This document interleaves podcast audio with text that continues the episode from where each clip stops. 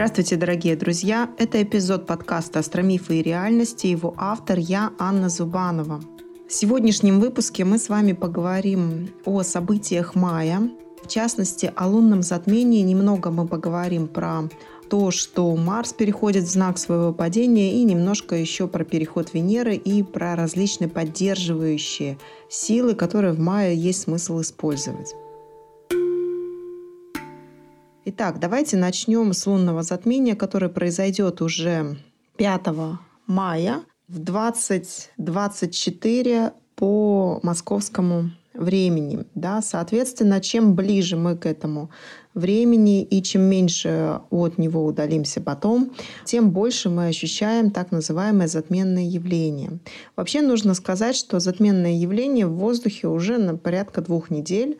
И началось все с солнечного затмения, с времени перед ним. Возможно, это как-то проигралось в физическом самочувствии, в некоторых неудачах, либо даже, вы знаете, не то чтобы неудачах, а когда все пошло не совсем так, как вы планировали. А возможно, некоторые использовали это время для того, чтобы лоббировать свои интересы и как-то иметь возможность более широко и по-другому посмотреть на те ситуации, которые запущены и которые так или иначе связаны с вашим личностным фактором. Да? Солнце — это личность, и это всегда ваше решение, ваше позиционирование и непосредственно роль вашей личности в тех или иных ситуациях, в которые вы вовлечены. И так или иначе, солнечное затмение говорит о некой событийной истории, которая происходит вокруг вас. Что же касается лунного затмения, то вполне возможно какой-то конкретной событийности, связанной с этим астрономическим явлением, мы не увидим.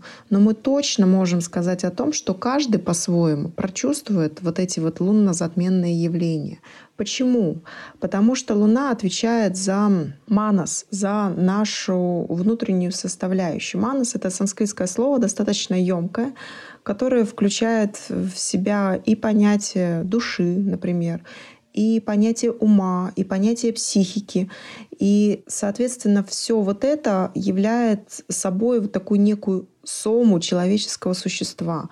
Слово сома тоже, возможно, кому-то неизвестно, да, но вот это, по сути, божественный напиток, который пропитано все живое на Земле. Сома — это одно из наименований Луны, да, и, соответственно, мы можем говорить о том, что Луна является собой то, что нас питает, то, что составляет самую суть живого живого человека, любой живой другой сущности, которая есть вокруг здесь на Земле. Соответственно, когда вот эта вот история с затмением происходит, мы как будто в какой-то момент краник перекрывается вот этого вот божественного нектара, который изливается и дает жизнь всему на Земле. И, возможно, в этот момент, конечно, мы ощутим такое вот чувство потерянности, брошенности и уязвимости своей собственной. Возможно, опять же, повторюсь, это будет не видно. Никто не почувствует, кроме нас, что что-то такое происходит. Возможно, вы уже начали это ощущать, что какое-то вот утекание времени, например, сквозь пальцы, бессмысленности каких-то поступков, каких-то ситуаций, в которых вы долго находитесь, вы не чувствуете смысл, потому что Луна как будто бы немножко начинает затмеваться. Вообще здесь интересно еще с астрономической точки зрения посмотреть то, что затмение Луны, оно происходит всегда в полнолуние. Да? То есть когда Луна находится на одной линии с Солнцем. Да? То есть природу затмений, мне кажется, я уже объясняла в предыдущих видео, но вы, я думаю, и так понимаете, да, в какой момент у нас э, происходит затмение Луны? Мы же находимся на Земле. Земля как будто бы перекрывает солнечные лучи, которые падают на Луну и освещают ее. То есть понятно, что хоть мы называем Луну светилом, и так оно и есть, тем не менее своего собственного света Луна не производит. Свет Луны за счет Солнца, за счет того, что Солнце все время ее освещает. И вот здесь как будто договоренность между Солнцем и Луной временно прерывается, и Солнце не может выполнять свое прямое обязательство освещать Луну. А в полнолуние Солнце максимально освещает Луну, отдает максимум жизненной энергии на то, чтобы Луна светила нам, для того, чтобы мы были максимально близки к своим внутренним образованиям, вот к нашему манасу, да, к нашей устойчивой психике, либо к нашим каким-то истинным порывам души. А здесь как будто бы ниточка порвалась. Мы шли-шли вот к этим вот порывам души, и вдруг раз, и мы теряем в этом смысл. Да? То есть природа вот этого явления такова, что мы где-то на подсознательном уровне — теряем смыслы земного существования. И в связи с этим уже вот возникает все то, что возникает, да, и все те предосторожности, которые в астрологи в один голос произносят, да, что типа давайте подождите с принятием решений, подождите там с выходом на улицу, подождите с какими-то начинаниями и так далее. Но на самом деле все это не так важно, да, то есть это если вы в целом наблюдаете со стороны, как вдруг утекают смыслы, то, возможно, у нас есть возможность посмотреть даже на эти же смыслы со всех сторон, человеком не втянутым, не зацепленным за эти смыслы. Ну, представьте, да, вам очень важно вот что-то там вот сделать. Так важно, что вы уже два года не можете начать. А тут вдруг как будто бы важность притупилась. И как вы думаете, стоит начинать в этот период или нет? Да, конечно, стоит. Потому что, смотрите, вы в этот момент убрали свою зацепку за результат. А ведь на самом деле это, это очень важно для того, чтобы действительно что-то получилось, был результат. Необходимо не зависеть от него. И если вы уже два года пытаетесь, но понимаете, что вам настолько это важно, что вы даже начать не можете, потому что вы переживаете, у вас очень много тревог и так далее, то надо воспользоваться тем моментом, когда у вас и тревоги притупятся, и чувство значимости, и чувство необходимости. Сделайте это на шару, а почему бы и нет? И это будет такой эксперимент. Я, наверное, единственный астролог, который призывает тем или иным начинанием в коридор затмений. Я сама начинаю важные проекты, которые готовились от двух лет. Две важные цепочки, скоро вы про них узнаете. Одна связана с обучением, а другая с непосредственным продуктом для вас, друзья мои, для всех. И я понимаю, что вот сейчас коридор затмений я менее привязана к результату. Мне легче отдать этот результат божественной сущности. Вот мы об этом говорили в выпуске, где про Бхагавадгиту мы с Ириной Шевцовой разговаривали.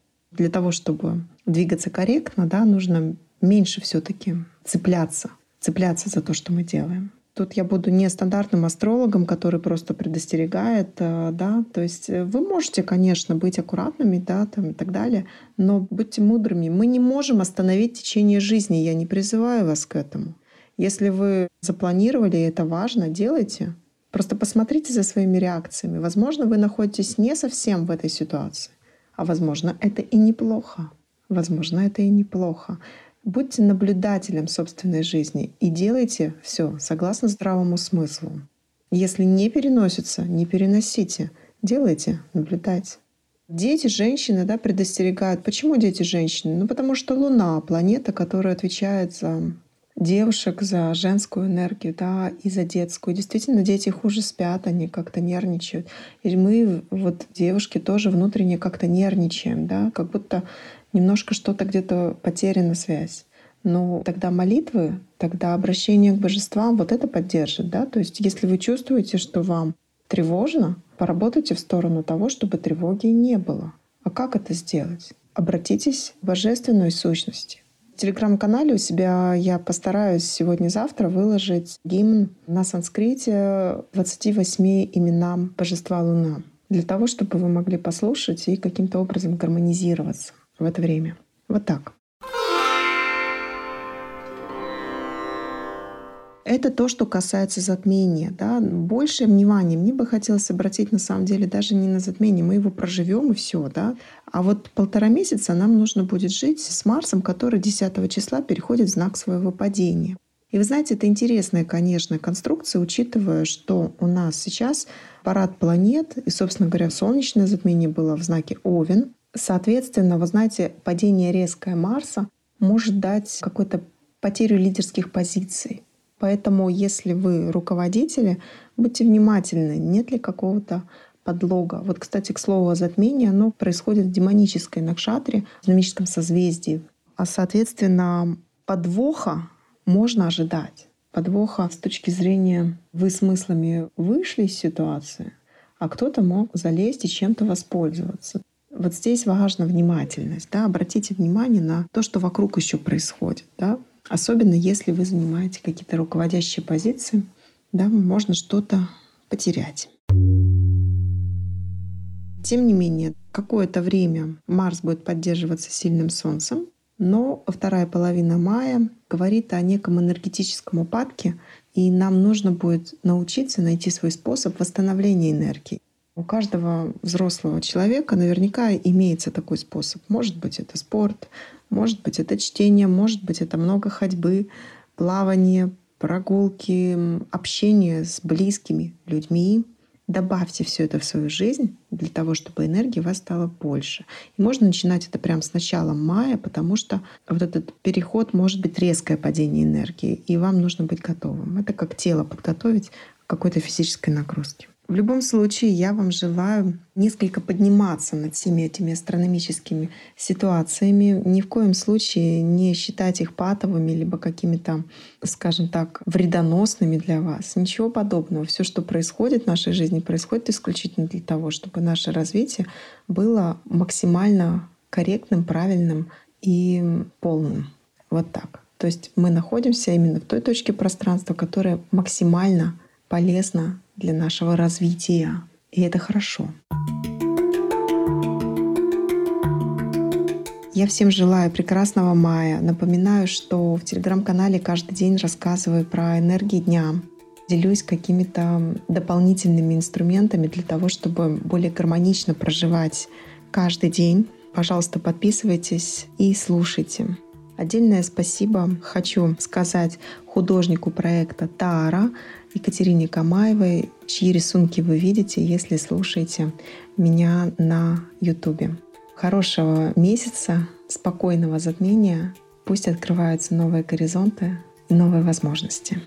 Это был подкаст «Астромифы и реальность» и я, Анна Зубанова. Спасибо, что слушаете. До свидания.